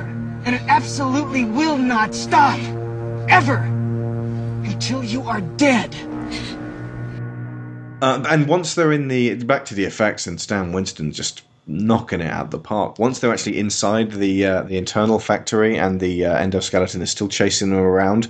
Once they're beyond the go motion, uh, it's basically just a giant torso with arms and, and a head being pushed around on a shopping cart. But not once do you believe for a second, especially with those sort of like the, the shots of its walking skeletal legs, that it's not actually a giant walking skeletal endoskeleton. They've sold it in enough shots from enough different parts of its body for you to go, yep, that's absolutely chasing them. And it, it seems so like tangible and there and shiny and solid and heavy and threatening and uh, and unkillable. And they're so scared of it that it sells it. Because if they weren't really scared you'd be like oh come on they could probably kill this thing. Yeah. I mean, um, this is and this is something I miss from you know miss uh, from uh, filmmaking back in back in the day is that you know you had to be imaginative with this kind of stuff. Like you had to position the camera in just the right angle, you know, and have just the right lighting. You, you know, there's a story about the Alien Queen and and getting the lighting right for that because if you fully lit the Alien Queen, it would look ridiculous, but with just the right lighting, it looks terrifying. It's something I really miss because you don't really get those kind of stories from modern Hollywood anymore because it's so easy to create something with CGI now, and it, you know, nowadays it's relative you know it looks relatively real. I mean i i think you can still you can still pick up on the fact that it's cgi but it's not got that uh, you know you coined the phrase uh, millennial rubber. It doesn't really Yeah. have that anymore. Um, and yeah i kind of miss this kind of creativity that we saw from the 80s early 90s and 70s and what have you where you you were limited by what you could do, but you found creative solutions to sell the audience on the threat of the Terminator, of of the Alien, of the Predator, you know, etc., etc. see nowadays you can put a full working moving body of a giant robot thing on the screen full body with whatever lighting you wish get it to jump wherever you want and smash whatever you want and do it all uh, and you have that total control and as such everything looks the same Yeah, because everyone has exactly the same 100% control.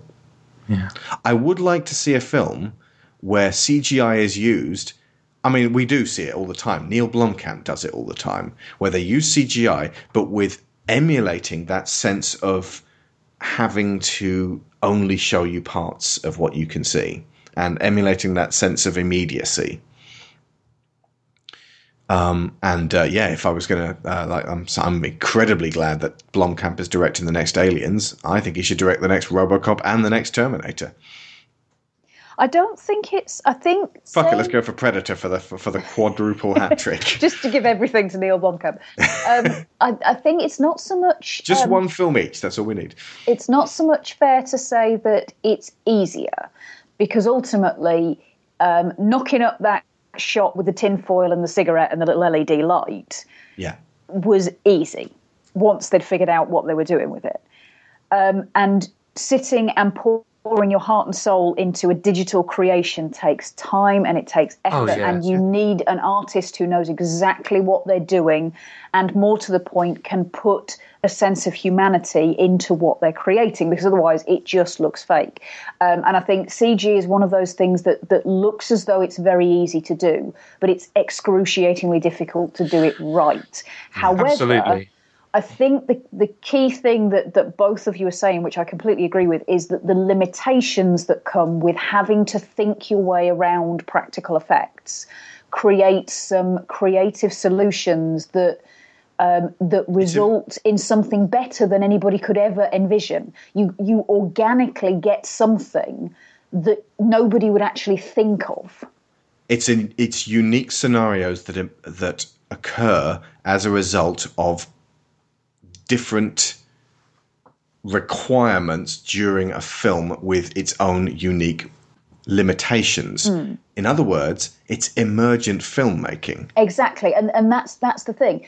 CG, you can create anything that a person can think of, but a person has to think of it.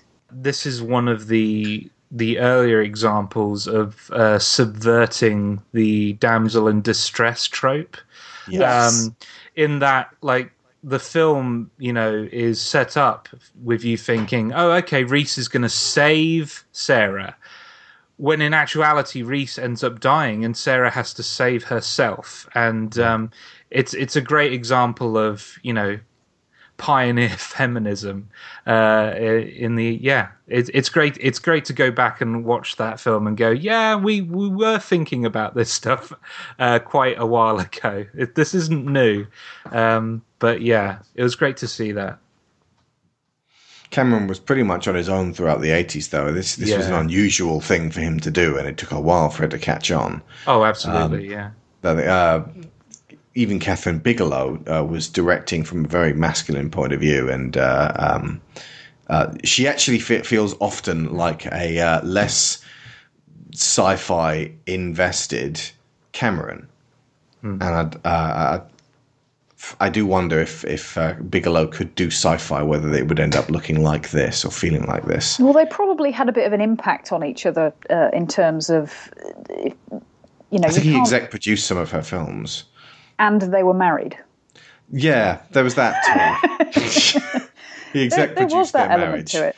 Um, but um, yeah, it, it does feel a bit uncomfortable for me to attribute anything feminist-ish to Cameron just because personal life side of things and, and his reputation for how he works with people it, it makes it problematic but i don't think that that strips the value from the characters that he's created. And ultimately it's it's not it's not just his ideas either. It's the way they're brought to life and it's the fact that they have um, uh, actors who've been able to embody those characters and and really bring them through um, that that makes them what they are. It's you know linda hamilton is so crucial to that role. And it seems so different from the way she is in real life. She's so soft spoken and and you know seems like such a sweet sweet person um, that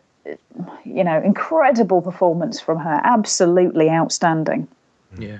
One thing um, this series shares uh, with Alien is that um, the female protagonist is not your typical Hollywood template either.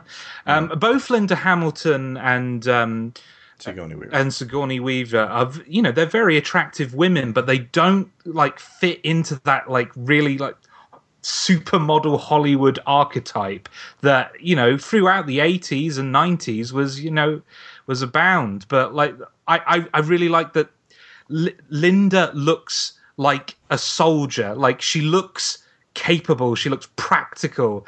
Um, and I just, it really frustrates. I, I mention this because it really frustrates me when. Um, uh, you like the Fantastic Four movies, for example, the the, the earlier ones. It seems like a, a lot of people are cast because they're attractive rather than they suit the role, mm. and I I really appreciated that Linda Hamilton.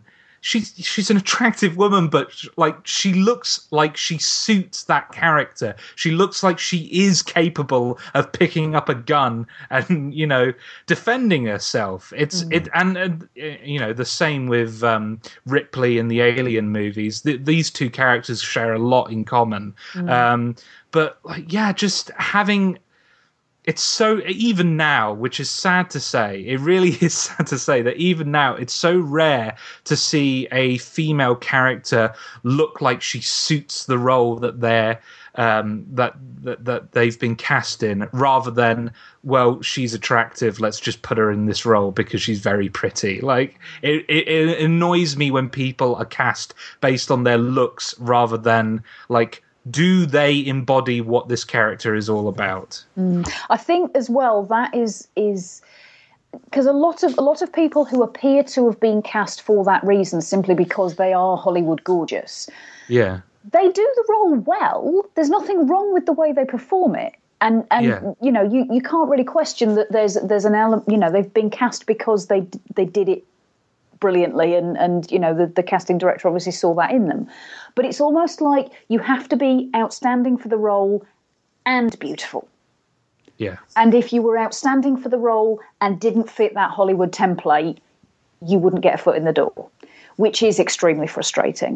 Um, the other thing as well that I, I find particularly uh, engaging about Sarah and about Ripley, um, and they are they are similar in terms of their their themes and their their core elements is that there is a bit of a tendency to look at uh, strong women and there's been a bit of a backlash against it in recent um, times particularly that there has become this thing that women have got to be strong in order to be interesting that um, a- woman who shows any vulnerability or weakness is going to get written off as just another girly girl and nobody's going to be interested in her.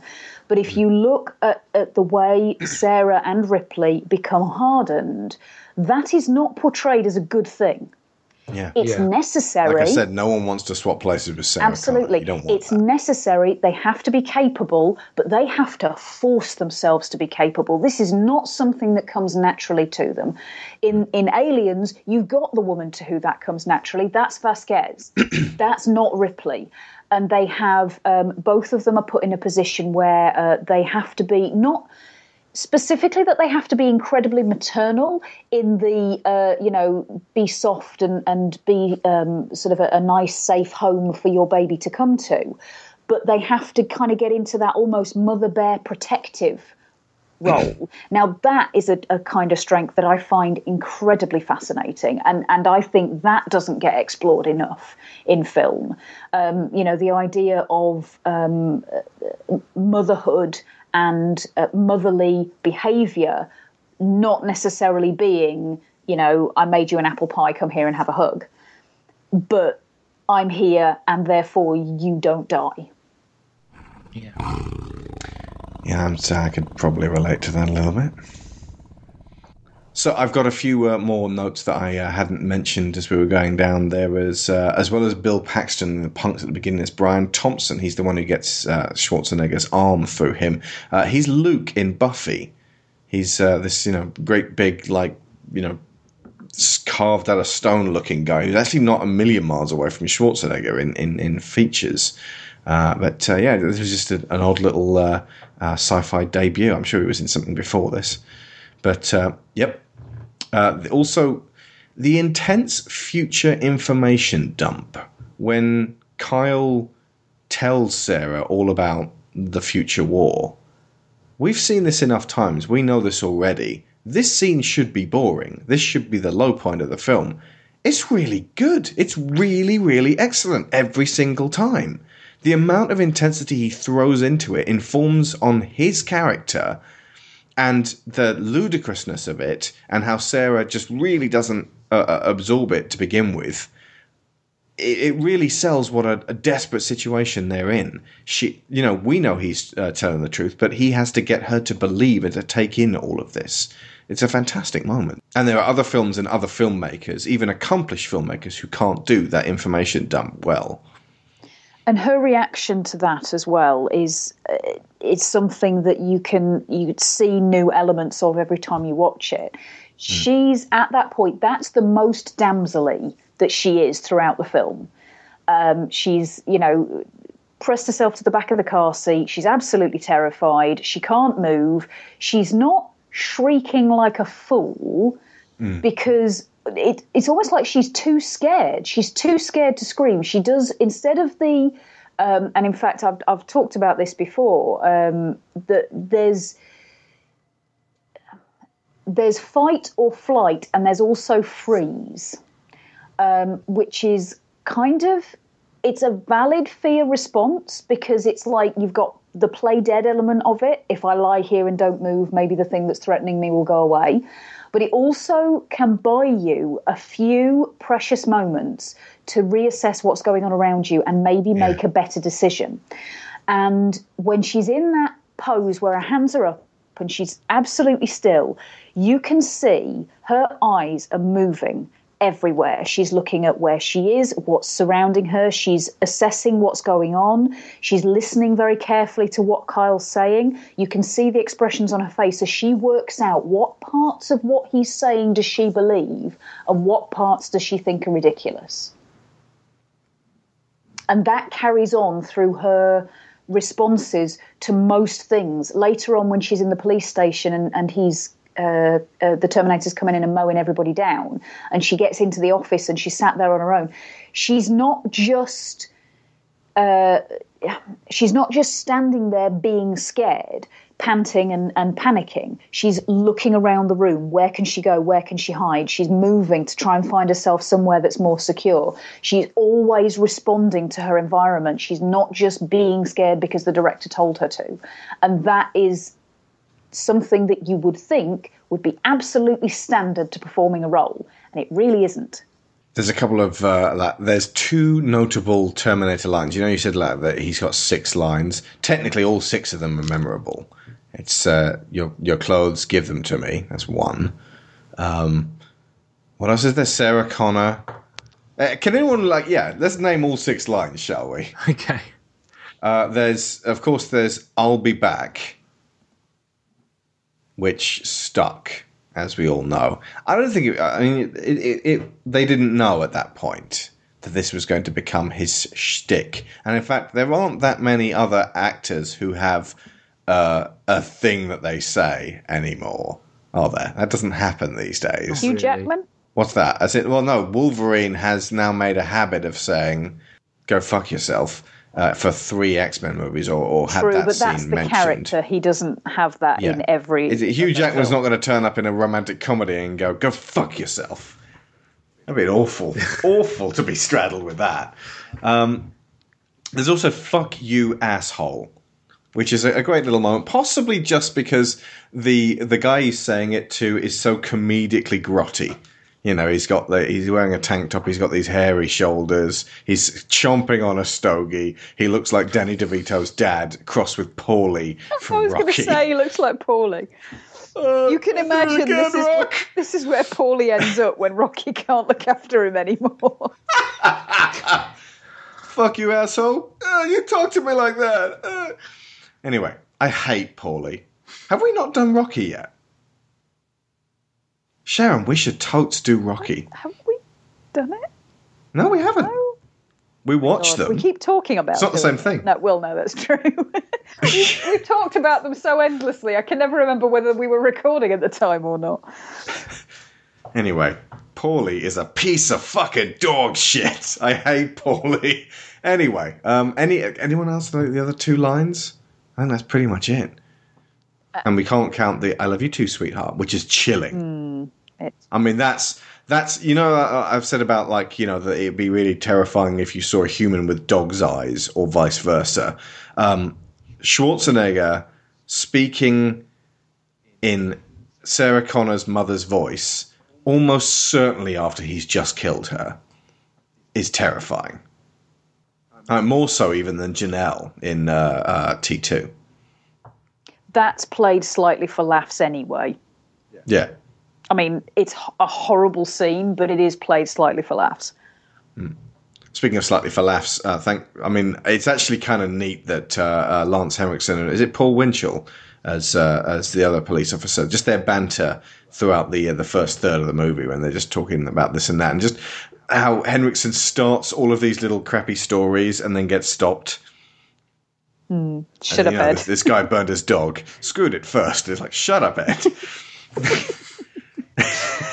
Oh dear. Oh, do you know who we haven't mentioned?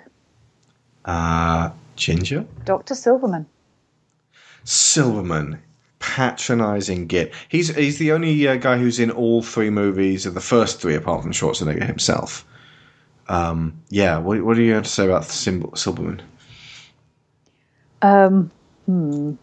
Other than that, he's a patronising git. Um, I think, just in this film alone, obviously, you can go back into him in uh, in the second one. yeah.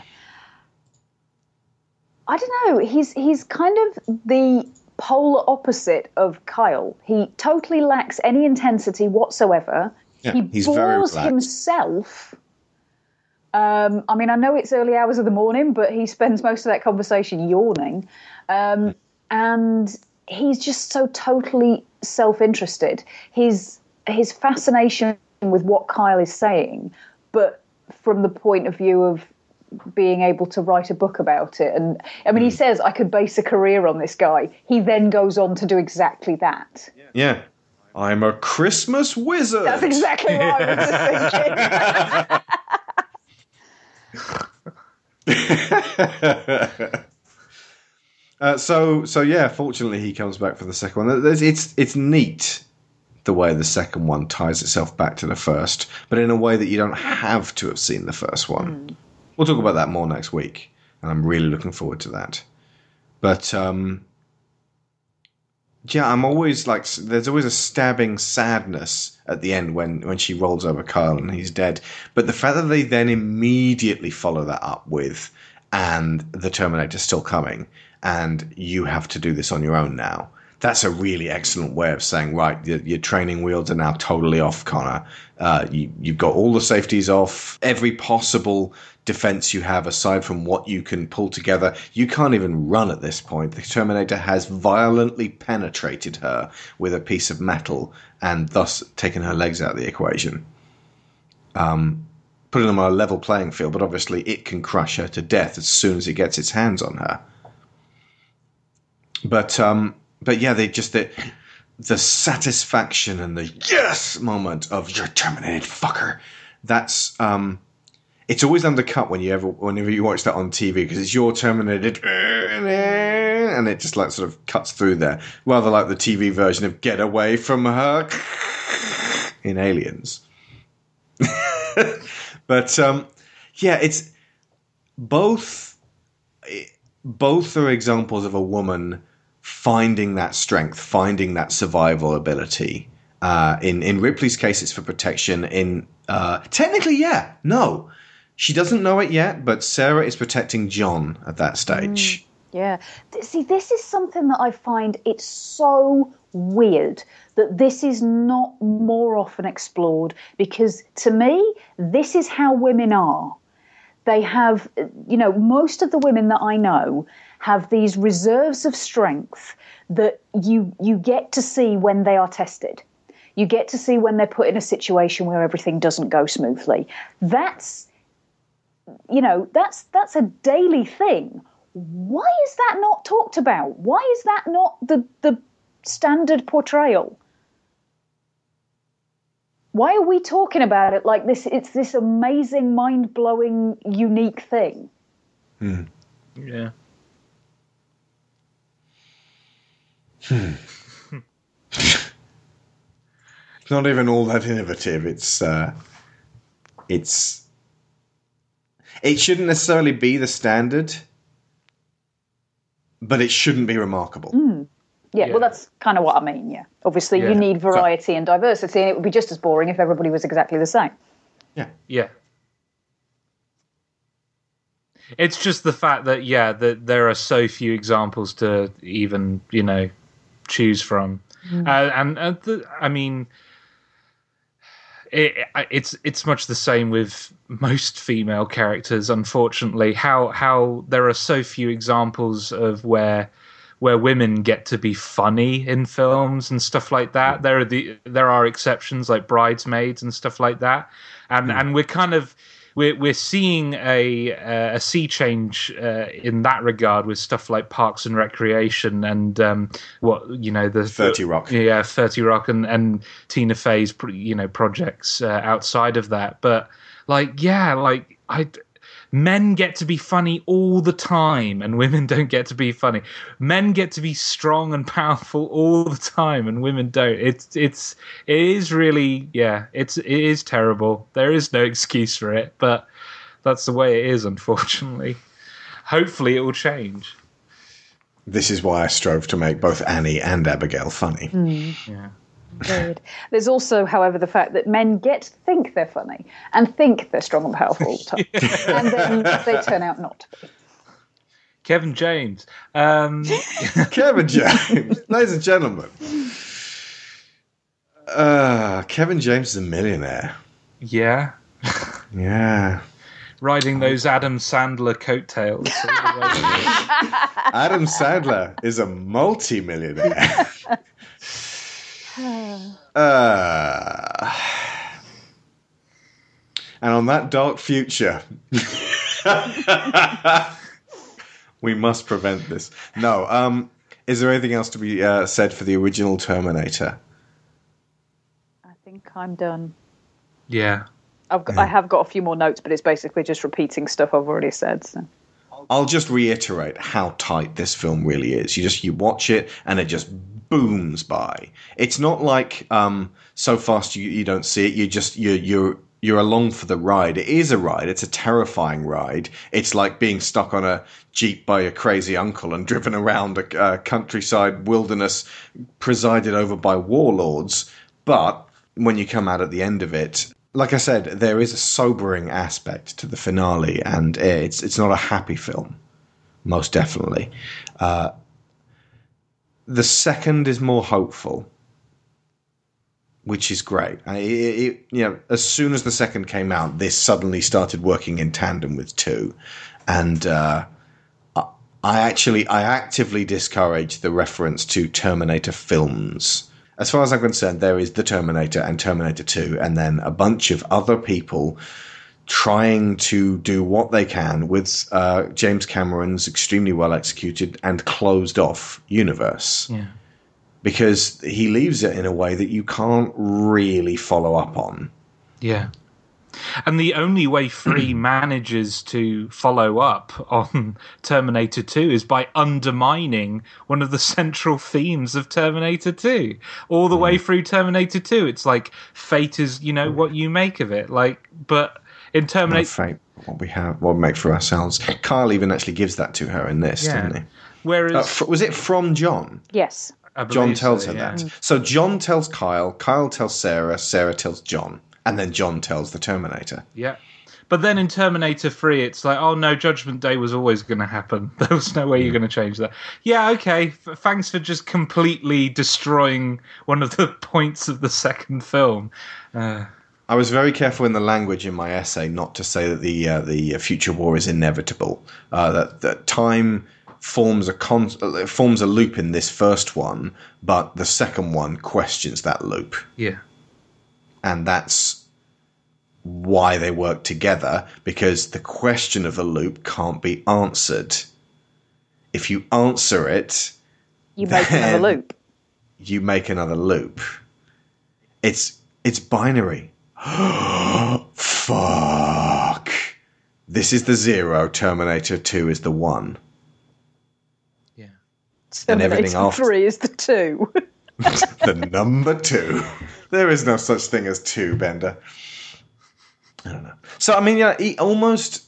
I, I don't think it is even. Po- I, I think it's possible to make a really great Terminator film. I'm not sure it's possible to make a really great Terminator film that fits with one and two. Yeah. I mean, th- there's. I want to be proven wrong. I mean, I'd I'd make the argument that Looper is as as close to a Terminator film as we've seen in uh, recent Mm. years. Certainly, Um, it's a Terminator remake in, in of sorts. Yeah. But it is batshit crazy and doesn't actually follow its own internal logic. True. I think we should talk about Looper because it is actually a really good, good little film. Yeah. Um, yeah. I would rather talk about Looper than Terminator 3, Terminator Salvation, and I suspect Terminator Genisys. uh, but, uh, oh, Sharon and I are watching the Sarah Connor Chronicles, and uh, we will know by the time this episode comes out whether uh, we'll be doing a podcast on it, um, because we'll have seen them and we'll know whether we've actually recorded something on it. Um, and if we haven't, then it's because it was good, but we got kind of burned out on Terminator once we hit Genisys. Yeah. God, I feel like I'm I'm a warrior from the future coming back to warn you people of of what could be happening and what must be prevented, which is the blockbuster success of Terminator Genisys. This is Alex Shaw from the future saying we will be doing a podcast on Terminator the Sarah Connor Chronicles, and it will run as a double bill with our Terminator Salvation show. I, I think the thing that shocks me about all those trailers is that Mhm. it looks worse than Terminator 3 and Salvation Kind of does. just from the promotional footage. And Hmm. that's meant to be the good stuff. That's meant to be the stuff that's selling me on the Yeah, movie. You're supposed to be disappointed after you see the movie. So what what is going to be in that movie? Because they're not showing us the worst stuff. Because this is the promotional material. They are not showing us the worst stuff. What the hell is in that movie? I'm going to see it in the hope that there are lots of quiet conversations uh, and and concepts that get raised in it that they can't put in a trailer because it's not immediately interesting to people and you need to see them in context and that it is actually a really worthy successor and is actually really smart. Oh my god, the, there's cautious optimism and then there's blind faith in what? I don't have any faith in the production team. I don't know, but uh, Oh dear. yeah. I mean, by the time I get to edit this, I won't. I still won't have seen Genisys, so we don't know. Hey, anyway, so I would like to thank Mr. Joshua Garrity for coming on to the show and gracing us with his excellent observations. Fuck, that sounds sarcastic. Hang on. I'm so sorry, Josh. I actually did okay. mean every word of it, but I was like, ugh. That's okay. What's okay? Right. So I'd like to thank Joshua Garrity for coming on the show. Thank you, Josh. You're welcome. It's quite right. Can I? Now that sounded sarcastic. Yeah, it did. I. I Oh, it's it quite to right. Can I? Can I have a second go at that? Sorry. Go for it. Go for it. We'll use time travel to go back to it. Thank you very much for having me. And I'm going to leave you with a scene which is the only acceptable there's a storm coming scene ever, with the storm meaning conflict, because I think this was the original. Uh, so I've been Alex Shaw, I've been Sharon Shaw. and Come with come me. with me if you want to live. Miren, miren. Allá, viene una tormenta. He just say? He said there's a storm coming.